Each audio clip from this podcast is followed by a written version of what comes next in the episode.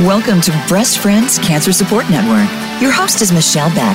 Our show is here to help breast cancer patients, survivors, thrivers, their friends, and family by providing resources, support, and inspiration they can use right now. Here is your host, Michelle Beck. Welcome to Breast Friends Cancer Support Network, and thanks for joining us today. My name is Michelle Beck. I'm a two-time, 9-year survivor of breast cancer. I'm the patient program assistant at Breast Friends, and when I have time, I write at a blog called I Never Liked Pink. Today, I am joined by a true rock star. Amy Hartle is a breast cancer recovery educator, oncology massage and lymphatic drainage therapist, and founder of As We Are Now, helping to empower women affected by breast cancer, and she herself is a woman affected by breast cancer. We spoke briefly a few weeks ago, and I'm so excited to have her on the show today. She is definitely my people. Welcome, Amy. Hi, thank you so much, Michelle. I'm so happy to be here. Thank you. Can you tell us just a little bit about, just briefly about your life and yourself? Sure. So I grew up, when it comes to breast cancer anyway, I grew up at high risk for breast and ovarian cancers due to a long family history. It is confirmed that I have a BRCA1 genetic mutation, which puts me at exceptionally high risk. I watched my mom and my grandmother go through it, and that is really what led me into my career. I became an oncology massage and lymphatic drainage therapist almost 9 years ago. And since going through my own experience and diagnosis and treatment in 2017, I knew I wanted to have a greater impact on people affected by breast cancer. And that's what led me to found As We Are Now. That's amazing. And I'm sure we've talked previously about your family history of breast cancer and that you're BRCA positive.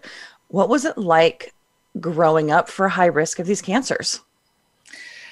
It's challenging. It definitely is something that I think unless you're in those shoes, you really can't understand. It's one thing to know that maybe you have a family history or it's something you have to think about, but especially once you know you have the mutation and what statistically what that puts you at. For me, I was coming into womanhood and, the monitoring and having to think about all these things at a time when genetic mutation wasn't, the testing wasn't readily available and or encouraged. Sure. And so I had my first mammogram at 23. I had them every 3 years until I was 30. I had them every year after that.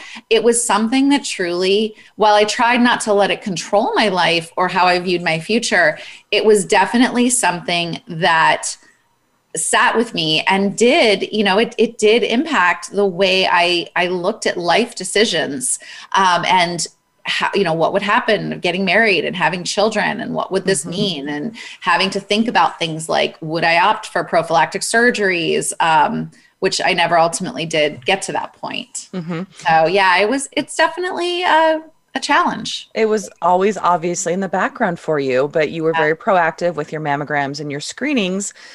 But at what age did you actually find out that you were BRCA positive? At 40.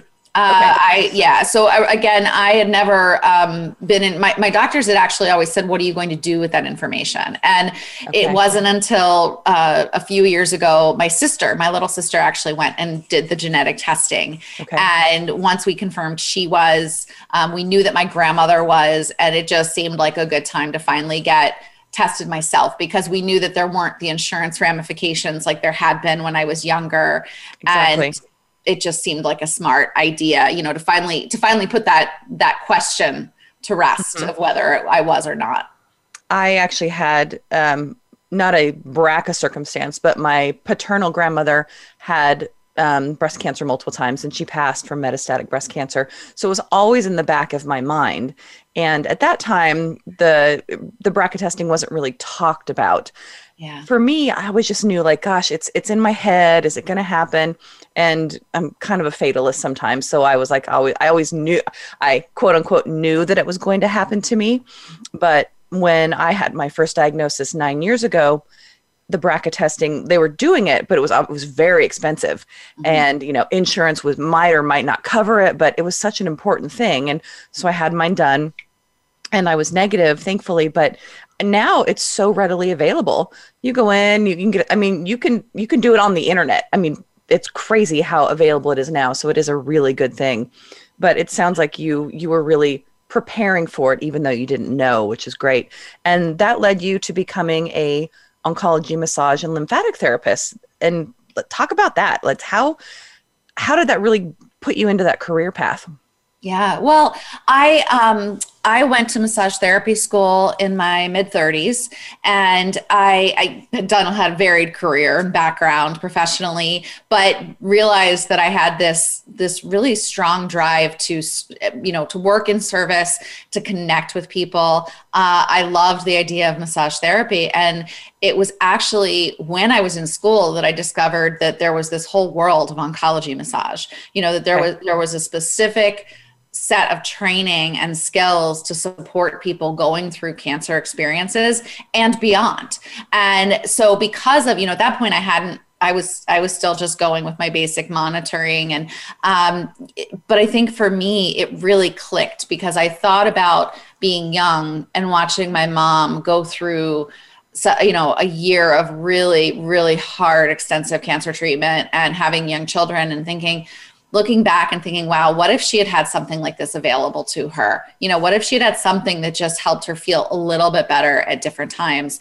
And I also knew it could be me one day. You know, that was part of it. It was like, well, this, you know, there is a very strong likelihood that this could be me one day just based on family history. And what a beautiful gift that if I can give this to the world, maybe it'll be there for me. And so that's really, I think, what drew me to study oncology massage and lymphatic drainage therapy. And then once I was in it, I really just found that it fit. You know, we all have our unique places, interests, gifts, like the things that are right for us. And I've never been a massage therapist who was really jazzed about working with athletes or, you know, in a spa. And for some reason, this clicked it for me and I was good at it. And so that's kind of where it came together and really shaped the future of my career. Yeah. You found your niche, and working with women who've been something through this, it's very traumatic, and being able to go in and help them by placing hands on them and giving them some relief and some relaxation, but also helping with potential lymphedema and things like that. It's really amazing. I went through a series of massages after my mastectomy when I found out that my insurance covered like 20 sessions. I was literally going once a week for 20 weeks. And that's amazing. It made such a difference. And I became great friends with my massage therapist, and she was not oncology trained and I didn't have lymphedema, but it still made such a huge difference for me to be able to have that care. And like you say, it's really giving back and serving a community that is, unfortunately, has been underserved until this point. Especially with things that influence quality of life. You know, there's definitely treatments continue to improve, outcomes continue to improve in many circumstances. But at the same time, you know, it's just such a traumatic and difficult experience, and anything that is available to us to help support, you know, feeling better, feeling good even. And then of course, to understand your body and to have those, the things like lymphatic drainage therapy to help possibly reduce the risk of getting lymphedema so that people don't have to deal with maybe that additional secondary complication after what they've already been through. Sure. For those listeners out there who've never had a oncology massage or lymphedema therapy, can you talk about how that's really different from traditional massage therapy? Yeah. Well, the beautiful thing about it is the goal is to make it not feel that different to the person on the table, to the person receiving. It's all about your mad skills behind the scenes. Right. And it's really about making it not only feel good, but about making it safe and effective. So people who go through cancer treatment, you know, surgeries, treatments like radiation, chemotherapy, there are a lot of short-term, but also long-term impacts to our bodies from that. And the goal of an oncology massage, sometimes it's to specifically work with, you know, effects from those treatments, whether it's scar tissue after surgery, helping to improve range of motion due to tightness after radiation treatment. you know, it could also be to try and help reduce nausea or pain or anxiety during chemo.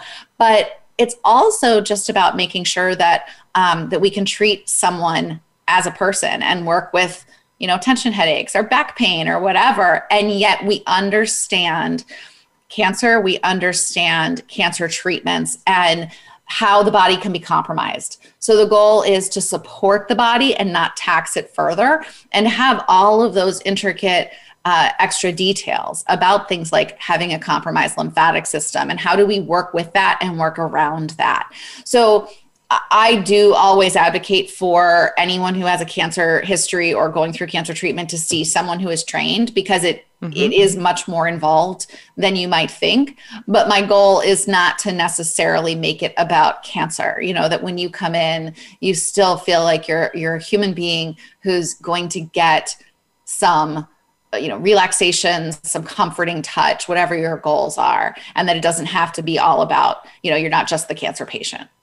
Exactly. And you've talked about the, you know, the overall experience, but let's talk a little bit more about lymphedema, because not everyone experiences that. I've had issues on both sides. I've had cancer in both breasts, but I have only had a few lymph nodes removed on each side, and they were negative. So I didn't have to go through any big extensive, I didn't go through chemo for one thing, but I didn't ever have any lymphedema. So let's talk a little bit more about that. Yeah. So basically, our lymphatic system is a key component to our health and well-being. It's a huge part of our immunity, and it keeps fluid moving through our body. And it's basically what, when there's fluid and proteins and different things in our system, bacteria, virus, anything that's in our body that needs to be kind of investigated and moved on its way, that's part of what the lymphatic system does. And so what happens is, if you think of the lymphatic system as a machine, when someone has a lymph node removed or multiple lymph nodes removed or all of their lymph nodes removed, and or you add radiation to that mix, you're basically taking away part or potentially damaging a part of that system, right? And what can happen is one of the main components of the lymphatic system is to move fluid through the body. So if you're a breast cancer patient, say, and you have a sentinel node biopsy, you have a couple of lymph nodes removed, all of them, radiation, whatever it is, from under your left armpit, those nodes are responsible for helping move fluid out of that left arm. And so once you take that away or you damage it, now there are things that can cause backups of fluid, and it tends to be heavy. The arm can get swollen, painful, and the lymphatic system doesn't have its own natural pump. It's a very delicate system, and it relies on movement and some other things. And so when you take away pieces of it, now it's just not functioning like it should, and we have to find other ways to facilitate that fluid. So manual lymphatic drainage is the therapy that I do. And that is what helps move fluid along. And that can be done on a preventative level, like to keep, you know, even without developing lymphedema. In fact, that's the goal, is to find ways to stop it before it starts. Right. Anything to reduce the risk, you know, to understand the triggers so that you can maybe avoid them or at least make informed decisions around them. But yeah, it's something that, you know, the one thing I often like to make sure people understand is that while statistically we tend to talk about, you know, if you've only had a couple lymph nodes out, you're at the lowest risk. But if you've had all your lymph nodes out and you've had radiation, you're at the highest risk for it. Technically, that may be true, but as a practicing therapist, I believe most other people in this field will tell you anecdotally, lymphedema doesn't play by the rules. So I know women, I always say that I have known women who had all their lymph nodes out and radiation on one side, you know, 30 years, never had lymphedema. I know women who've had two lymph nodes out, no radiation, and 3 years later, they developed it. Right, so it can still pop up later, which is crazy. Yes. Yeah. There's no time limit. There's no time limit on when lymphedema can occur. So one of the best things you can do if you have any kind of lymphatic compromise is to get educated on the fact that you are at risk, understanding the triggers, and then how can you care for your body so that you can make decisions that are right for you and still get to do the things in your life that you like and that, you know, you enjoy, without doing them in fear or having to avoid them thinking, well, it could cause a problem. Sure. I've always heard about travel, like air travel can cause problems. And sleeves, is that something that can help eradicate that or kind of? It can. Sleeves are used in management a lot of the time. Compression sleeves are used when there is a diagnosis of lymphedema, but you can wear a sleeve proactively. I wear a sleeve when I fly. The one thing I always try to make sure people understand is it's really important that you get fitted for a sleeve. Like, don't just order something off the internet without understanding how it's going to fit, why you're doing it, because an ill-fitting sleeve could actually cause more damage. More problems than it's worth. Mm-hmm. Right, right. And there's lots of other things you can do when you travel in addition, such as moving around. You know, I actually, if I'm on a long haul flight, like overseas, mm-hmm. I'll do yoga in the aisles. You know, I'll get up, I'll raise my arms, I'll get up and move around and mm-hmm. Anything to keep that lymph moving through the body like it's as best it can. Sure. And then I ideally working with a lymphatic therapist or learning how to do your own self lymphatic care so that when, you know, for travel, you have that extra tool in your toolbox. When you arrive, you can, you know, do some lymphatic drainage and know that you've done pretty much everything you can. I love that. It's self-care and being proactive. We're about ready to jump out for a quick break, but how does someone find a professional since we can't all go to you because you're in Buffalo, New York? Yeah. Well, Google asking looking for a certified lymphatic therapist, a lymphedema therapist, you can go ask your local cancer center for a referral.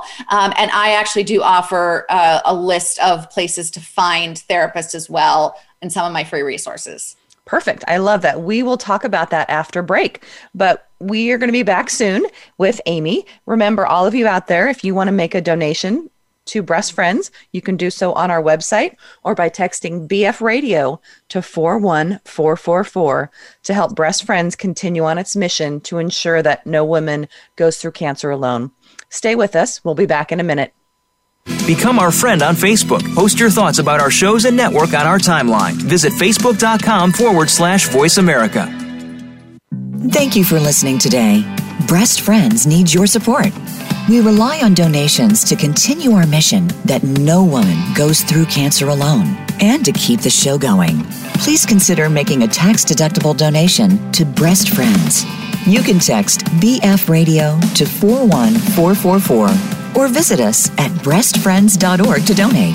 You can also like us on Facebook at Breast Friends of Oregon or follow us on Instagram at Breast Friends PDX. Be sure to tune in to the Voice America Health and Wellness Channel every Wednesday at 9 a.m. Pacific, 12 p.m. Eastern Time for Breast Friends Cancer Support Network.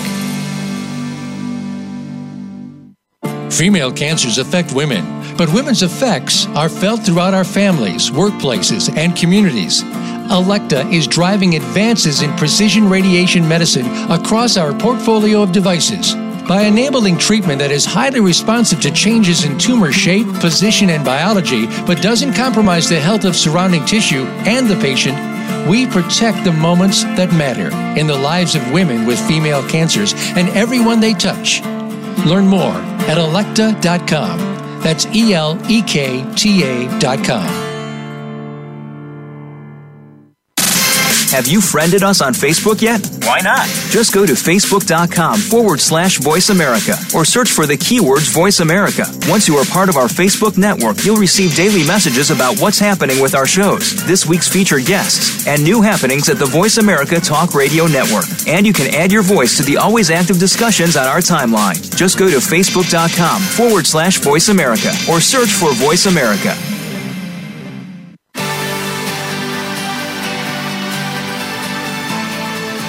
You are tuned in to Breast Friends Cancer Support Network. To reach the program today, please call us at 1-866-472-5792. Again, that's 1-866-472-5792. You may also send an email to Michelle Beck at breastfriends.org. Now, back to the show. Welcome back to the program. I'm Michelle Beck, and we're talking with Amy Hartle, breast cancer recovery educator and oncology massage and lymphedema therapist. That's a mouthful. So we've talked a lot about Amy and her background, but we are going to switch and we're going to talk about how her work has changed since her diagnosis and treatment and the amazing organization that she's come up with. So Amy, how did your treatment affect you into adding an additional part to your career? Yeah, thank you. Well, it did change a bit. I always, growing up high risk for breast cancer and then working with women impacted by breast cancer, I always thought I could understand. I always thought I had a pretty strong connection. And at some level I did, but it wasn't until my own diagnosis and going through treatment that I really could empathize with my clients in a whole new way. And that I realized that there is a gap in so much of what we need and what we experience. What I was lucky to have going into my breast cancer diagnosis and treatment was this professional background. I had all of this information, education, training, and skills that I was able to use. So I wasn't blindsided by breast cancer like so many women are. And I knew about things like lymphedema. I knew how to care for my body. I knew how to work with my scars. And I did have to take some time after my own experience to really decide if I could stay in this space. Like now that it was part of my life personally, could I continue to stay in this world professionally? Mm-hmm. And ultimately the answer was yes. It's where I need to be. And what I realized is as I continued to really dive into working with more and more women, hands-on, one-on-one, I wanted to make a bigger impact. And I recognized that, I was limited, working in a local, the beauty of massage therapy, of course, is just a very intimate, personal experience, but it is also limiting. I can only see one person at a time, and in your area, they have to be by you to see what, to come see you for massage or absolutely, all of that. Or MLD or for lymphatic drainage. Absolutely. It kind of began to burn in me that this isn't fair. No woman should be diagnosed not knowing it could happen to her. And what can I do about that? How can I start educating on a broader scale? And how can I make an impact on a broader scale? And I thought, okay, I teach my clients to do these things when they come into my studio. I've used these same self-care techniques for myself. And what really stuck with me is how empowering it is to feel like I can play an active role, not only in my recovery, but in my long-term ongoing survivorship. We talked about air travel. Mm-hmm. I flew to New Zealand a year ago, but right before the pandemic, I got to go to New Zealand for a month. And, it was amazing. And those are a lot of flights. And it was a little, I thought about things like lymphedema, but I felt like I had the best possible, I was in the best possible scenario to be able to care for myself going on a trip like that. And that really made me feel like I had some self-reliance, some self-confidence, some self-control. And that is what I want to give to other women. And that is why, that is where what As We Are Now was born from. I love that, because unfortunately, a big part of where we're at in the medical community, you go through treatment, your doctors are like, okay, great, your NED, you can move on now, your surgeries are done, but they don't handle the emotional part of it. And I understand that's not what they're trained for, but I'm so thankful that we have women out there like you and organizations who can really help people. And so that is how you became a breast cancer recovery educator. Yeah, that's it. I mean, I had to think a lot about what do I call myself in this because realm. It's so new. There's no it's not like a standard title or job description that you can be like, I'm going to pick that one. Right.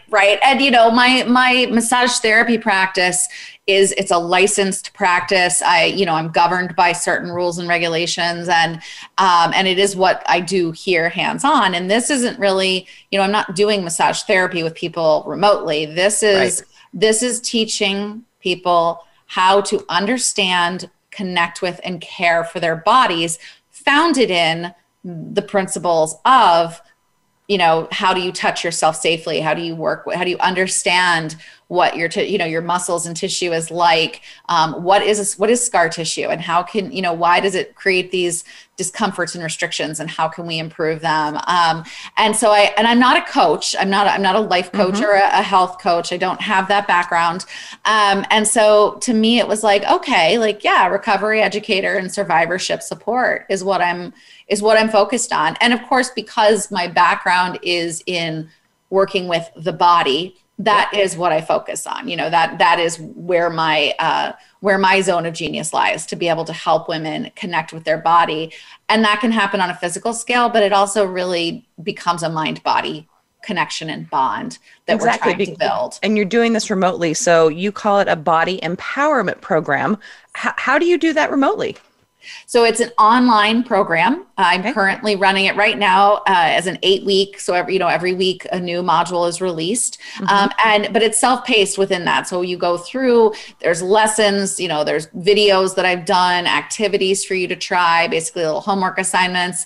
And my goal is not only to teach you the practical, tactical things like understanding your risk of lymphedema, what are the common triggers, how can you make informed decisions around those, and then of course how to actually work with your body to reduce your risk of lymphedema, but also how do you create that mind-body connection in the first place if you're someone who maybe doesn't have it. I do offer some easy, gentle meditation techniques. And I know the word meditation can scare a lot of people, but what I like to point out is that it's really just about opening the lines of communication with your body.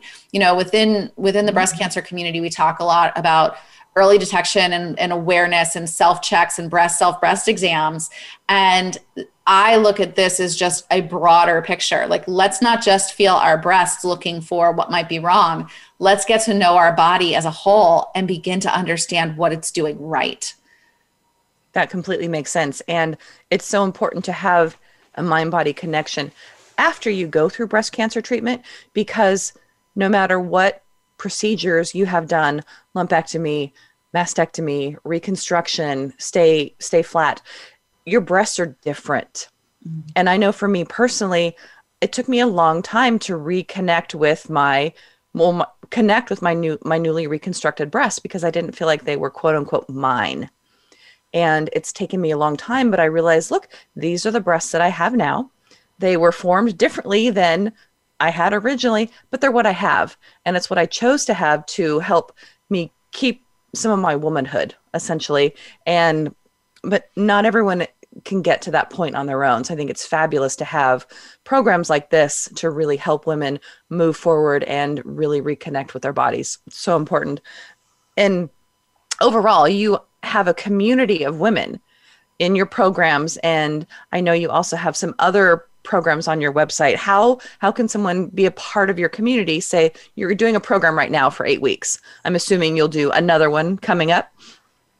Yes. So the program, the doors to the program are technically, closed right now, quote unquote closed. But you can sign up for the waiting list, and I will be relaunching the program again later this summer. In the meantime, there is a community component As We Are Now. And honestly, I created this for me more than anything else, because I really wanted a place to be able, off of social media, off of just a lot of the traditional platforms. I wanted a place where I could connect with women and talk about the things that matter to me in a safe, private space. And so we have our own platform. It's run on something called a Mighty Network. And it feels a lot like traditional social media. It feels a lot like a Facebook, except that no one is in it except for us. And what's beautiful about it is we have monthly themes. So every month we vote and we pick a different topic, and we talk about things that matter to us as women and how they're impacted by breast cancer. And a big goal of the community was not to make it all about breast cancer per se, it's not necessarily a place where we talk all the time about treatments and side effects and that sort of thing. It's more to talk about bigger life issues and how do we navigate those that often we cut, like things like body image. Women come to the table most of the time with body image issues, regardless of breast cancer. Now, what do we do? How do we look at our old stories and now look at this experience and take all of that into play? And yeah, it just kind of evolved into this space. So the community is always open. The community, it's a membership community, and it is always available regardless of the program running. Mm-hmm. And I love the fact that you vote. So so do you give out like A, B, C, and D, and then you pick something? Generally, yeah. I mean, you kind of have to lead a little bit. Yes, yeah. It's not a free for all. I am the facilitator. I'm the guide, and so a lot of it is me offering resources, recommendations. You know, we've actually spent the last 2 months on sexual health and intimacy because that's such an important issue.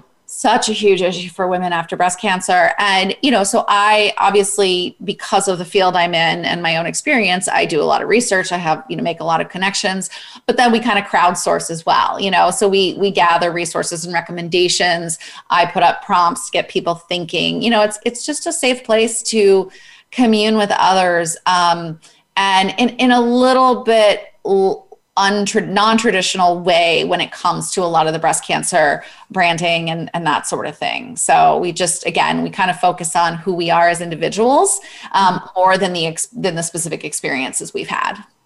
I love that. And I love that it's on the Mighty Network because it makes me think of strong.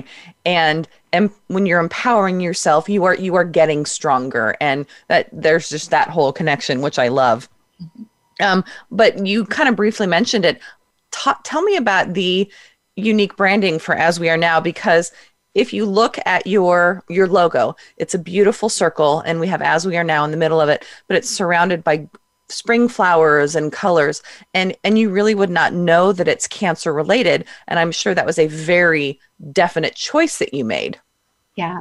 Yeah. If you look at anything to do with As We Are Now, you're typically not going to see any pink, or at least not on its own. You're not going to see ribbons. And it's very intentional, and it's not because I don't appreciate those things. I am grateful for the power of the pink ribbon, but I also feel that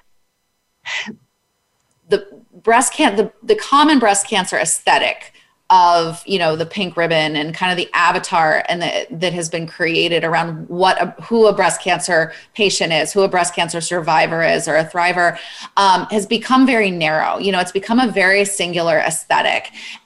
And I loved that, your blog is I Never Liked Pink, right? Yeah. And that's me. I'm not a pink girl. And I'm actually honestly working to heal my relationship with pink because, and I know a lot of women who feel this way, that there's this idea of what you're who you are when you've had a breast cancer experience. And I guess I felt like I wasn't really ever that person. Mm-hmm. And so I intentionally created branding that would really stay away from that. Actually the what you see when you look at a lot of the logo, those are actually mosaic tiles. And nice. I'll have to look at it deeper. Yeah. Well, there's definitely some of that, what you said, that spring flower look. Mm-hmm. But when you zoom out on that particular image that I use and a lot of the branding that I use, I view all of us in the breast cancer community as these individual tiles that when we're put together make up a beautiful mosaic. Each woman is complex and unique and multifaceted. And that typically means, multicolored and like we're not just one symbol or color or representation of an experience. And it was really important to me to create a space where those who haven't found their space might feel comfortable, because that's what happened with me. I'm grateful for every organization or individual working or providing support within the breast cancer community. We need it all. We need more so that every person can find the place and the type of support that feels right for them. Exactly, because as I'm looking at it now, I can see the mosaic tiles and the but I love the colors, and they're bright and they're vibrant. And so, but as you said, it is so important for organizations to be multifaceted, and your organization is not associated with pink and the ribbon. And there are many others out there who are, but we really need to be inclusive to everyone. And so they can choose what really works for them. In terms of me, I never liked pink was I was never a pink person. My colors are purple and green, and I literally had nothing pink in my house. And for me, on my journey, I embraced it. Mm. And because it was something that I could connect to and that I could hold on to. And I myself obviously found the need to serve and to give back, which is how I found Breast Friends. And so I've gone hog wild into the pink. You should see my desk. Well, which, and I never thought I would. Never thought I would get here. But for me, I just took it, and that's what works for me. But it's not for everyone. Yeah, and I think that's what's really important to remember is that we all get to do this experience however it works for us. There is no wrong way to be a breast cancer survivor, a thriver, a patient, a conqueror, a woman impacted by breast cancer. Like, we each get to use the language that serves us best, that feels true to us. We get to adopt the symbols that serve us best. And for me, I'm sure that my experience and my views on this have been shaped by watching my mom go through it and the way that she related to it. And again, growing up, I mean, breast cancer has been a part of my life since I was very young in one way or another. And so I think for me, there was always that resistance to that because sometimes I'm just so tired of talking about breast cancer. But at the same time, I've lived it, I work in it, and I get that. So, again, it's never about making someone feel like the way that they live this experience is incorrect. It can't be, it's yours. But my goal was to provide just one other version. Yep. So that those who don't maybe pick up that pink ribbon or don't align with that for whatever reason, still have places that they can feel connected to others and talk about their experience. I can think of several women off the top of my head that I have known in real life who, have all been through breast cancer, but you don't see it on their Instagram. You don't see it on their Facebook. They've told people about it, but they don't live it publicly.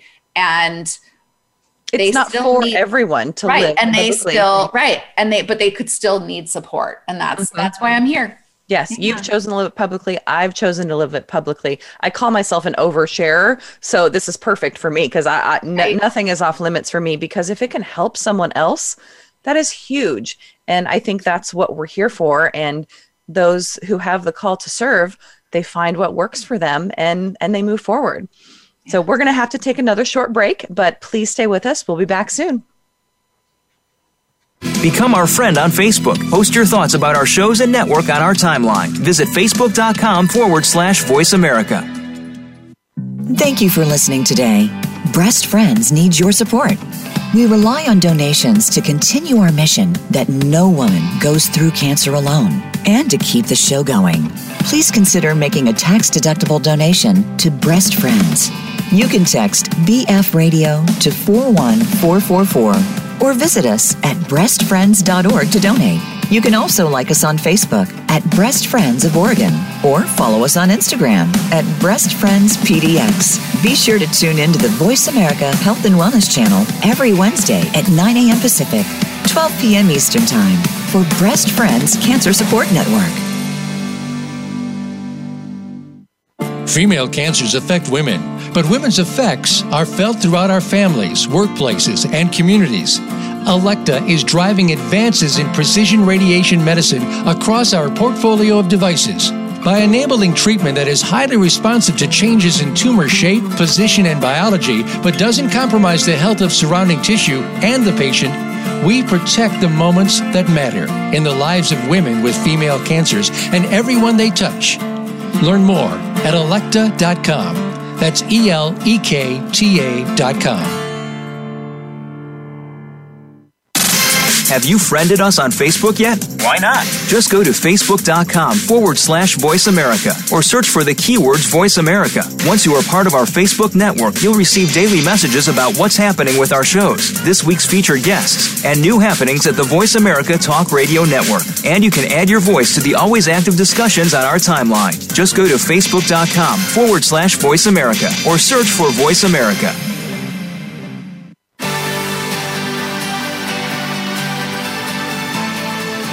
You are tuned in to Breast Friends Cancer Support Network. To reach the program today, please call us at 1-866-472-5792. Again, that's 1-866-472-5792. You may also send an email to Michelle Beck at breastfriends.org. Now, back to the show. Welcome back. I'm Michelle Beck, and we are on Breast Friends Cancer Support Network. I've been talking today with Amy Hartle, breast cancer recovery educator, about her programs As We Are Now. So Amy, on your website, you talk a little bit about beyond breast cancer. What does that mean to you? Well, I think that, you know, sometimes we think about life like there's BC and AD, right? Before cancer and after diagnosis.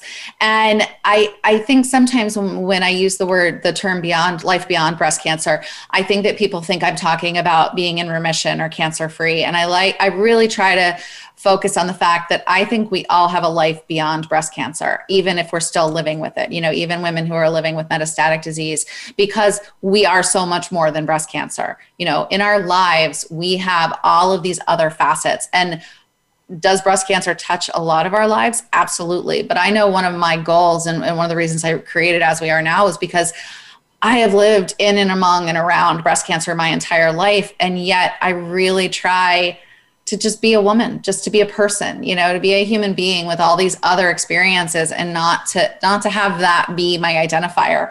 So when I talk about life beyond breast cancer, it's what does life look like despite breast cancer, you know, mm-hmm. even if that's still with it. So that's kind of, I always like to make that distinction so that people really get that I'm, you know, my community and program is inclusive of women living with metastatic disease. It's inclusive of women living at high risk. The only people I don't really focus on right now are women who are in active treatment or early stage diagnosis, because I think it's such a different time. There's so much Yep. else that you have to figure out. And even as educated and well-informed as I was going into it, it was just, you know, there's only so much your brain can handle at a time. And so this is where I think my sweet spot lies is making that transition, bridging that gap from that active treatment stage into life beyond breast cancer, whatever that looks like for you. Sure, because in treatment, your brain is mush. They're yeah. throwing medical terminology at you. You may be on chemo, or you've had so much anesthesia from surgeries, and you're literally just trying to get through each day. That's the most important part of being in treatment, is to get through each day. And then once that is over, that is where something like your program can come along and really take the woman to the next level. Yeah, absolutely. You've also talked about something called cancer culture. What is that? So cancer culture is a term I use to talk about the perceptions and expectations that we as a society have kind of created around what a cancer experience looks like. And, you know, that kind of goes back to some, like in the breast cancer community, it's that idea of a woman. And I always want to be very careful when I talk about this, because again, I'm not judging or negating anyone's individual experience, but you know, there's this idea that we all become this pink warrior, you know, we all become this person who puts on a pink tattoo and runs races, or everything becomes kind of that's a piece of our identity. And to me, that's cancer culture. That's what we and society has created, this idea of what this experience looks like, you know, that we're all these warriors, these really strong thrivers, and it's not all, yes, I'm sure. I think we are all of that to some extent, but we're also a lot more. And I've talked to a lot of people with in cancer community at large, so not just focused on breast cancer. Mm-hmm. And it definitely exists everywhere. You know, people who have lung cancer, it's this idea automatically that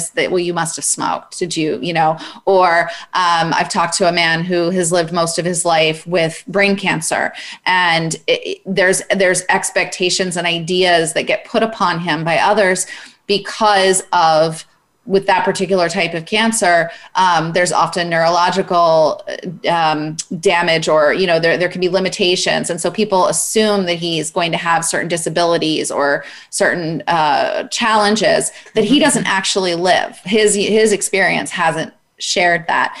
And so it's the language, cancer culture is the language we use. You know, it's the battle language. There are a lot of people out there who don't like to use the word battle or fight when it comes to their cancer experience. It's not Exactly. true. It's not true to them. And again, it doesn't make it wrong if it's right for you. But what happens is a lot of these things have become the norm and the common tongue, if you will, on how we use them. and they then get applied to everyone. You know, the best example I have is I was at a women's meeting, a networking meeting a while back, and I was seeking some support, entrepreneurial stuff, and talking about the work I do. And a woman I hadn't met before interrupted me when I, you know, was describing my business and what I do, and said, "Well, where's your pink ribbon?" And unfortunately, I'd had a really bad day, and I kind of jumped down her throat. And, you know, it wasn't her fault. She doesn't know. She doesn't live in cancer land. She knows cancer culture, which is that if you've had a breast cancer experience, you must, you know, identify yourself with a pink ribbon. And I just think that it's more important to ask questions and listen to what people are, you know, how people share their stories, and honor the way they share their stories. If it's with a pink ribbon, good on you. Then I'm totally going to support that. If you call yourself a cancer conqueror, I am going to cheer you on, and I'm going to use that language for you. But please don't use that language for me if it's not the way I describe it. And that's kind of where cancer culture comes into play. It's really almost like there's the new move, which I think is so important, on establishing your gender. How you are is your choice. That's right. It's taken a long time for people to get to this point. And I think it's so important that we identify that and recognize that, especially in the breast cancer community. I took the pink and I ran with it, because for me, that gave me strength, but it is not for everyone. Yeah. And that is huge. So, definitely I'm going to have to write about that, the cancer culture. So I love that. I am also going to talk about something that I love about you. And excuse me, there's going to be some language coming up for those of you who don't want to hear it. You might want to tune out for a minute. I started following Amy on Instagram, and she, it's just Amy Hartle, correct? Yeah. It's actually, As We Are Now. It's under As We Are Now, but I have my name. If you Google my name, I think, or search my name on Instagram, it should come up. So she does this fabulous thing, which I knew she was my people. It's called Fuck This Shit Fridays. And I literally had just started following her. We talked a couple days before that, and it was, I believe, a post about your birthday. And I could not identify with this more. I wanted to heart it over and over and over, because there's some times when you just have to say, I'm done. Fuck it. Fuck This Shit Fridays. And it's amazing. So tell me about how you came up with that. Well, I have to admit that I did not coin that term. I mean, there's definitely people I think who have used it before, and it was a friend of mine in the breast cancer community who actually had referred to it, and I was like, "Oh, that's really brilliant." So I was finding that there were these things, and a lot of it stems around cancer culture. I'm also on the Clubhouse app and host a room called Cancer Culture Conversations, and so a lot of this stuff kind of comes out of that. You know, it's just. Fuck This Shit Fridays is really just that breaking point of like, I'm tired of this, or I want to talk about this. Like, let's just really own this for what it is. And, you know, one of the things that really kind of one of the posts I did for that, and that really sets me off, is the idea of trying to fix other people's emotions when it comes to their cancer experience. I've witnessed this a lot, where, you know, someone is just talking about either it being hard or this is the way they're dealing with it, and other people want to make it better. So they start, you know, saying, well, but make your message, or, you know, this is going to be your purpose, or this is the reason God gave you this, or, you know, you just have to be positive, or like, instead of just letting the person experience those emotions or that moment in time. You know, there's an example, and I won't get into too much detail, but a woman living with metastatic cancer with young children, going through a lot, you know, just a lot in her life. And she was talking in a room, in a conversation on Clubhouse about this, and how hard it was. And like, she just really couldn't deal with anything else. And everybody was trying to make it better for her and encourage her. And I could just hear, it was like this pressure that she was supposed to have some great epiphany or great, you know, be grateful that this was happening to her. And it's just not fair. Like, fuck this shit. I'm tired of, you know, it's not our place to, yes, hope is important. Yes, positivity matters. Like, it can help, but it's not our place to put that on other people. And the birthday post that you were talking about, that particular Fuck This Shit Friday, it's actually a pretty lighthearted one.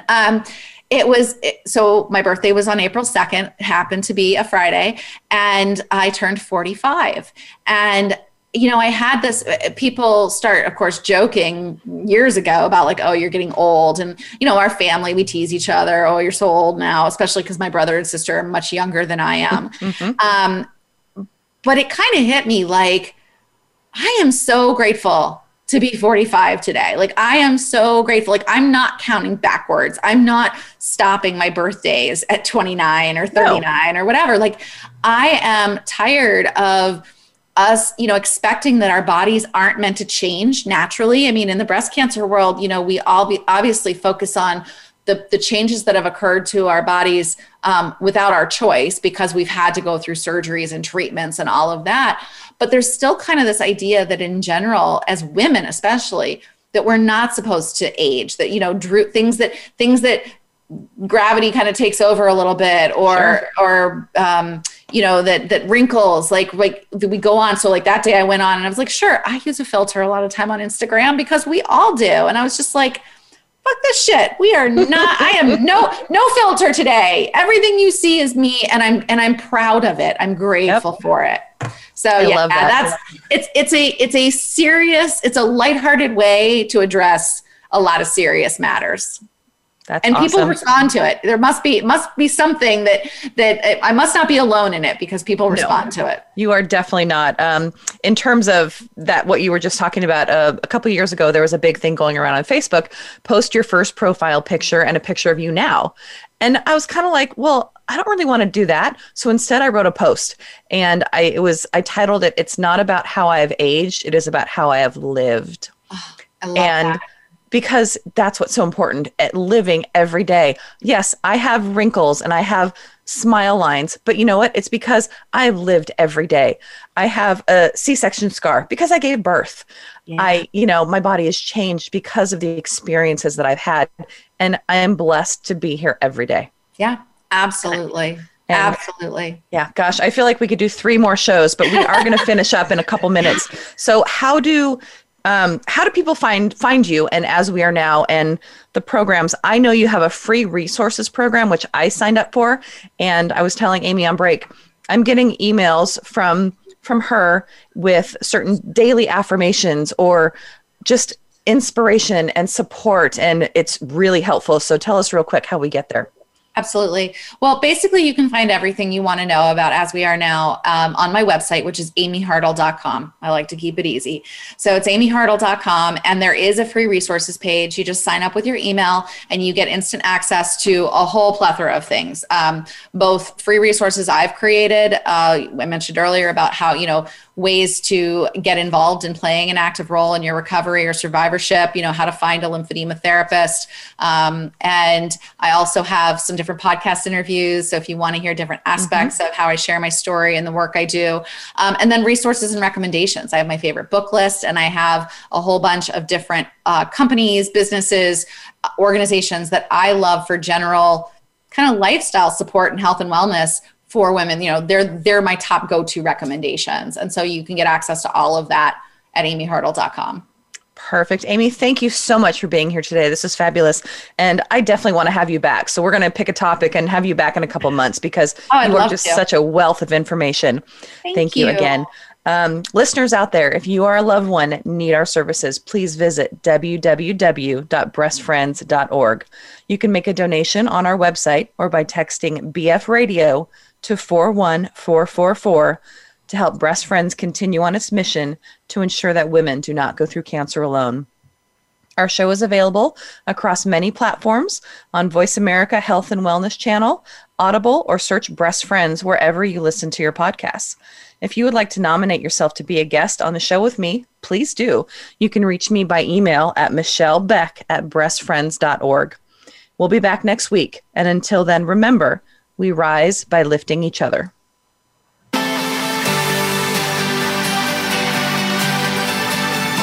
Thank you for listening to Breast Friends Cancer Support Network. Please join Michelle Beck again next Wednesday at 9 a.m. Pacific, 12 p.m. Eastern Time on the Voice America Health and Wellness Channel. We rise by lifting each other.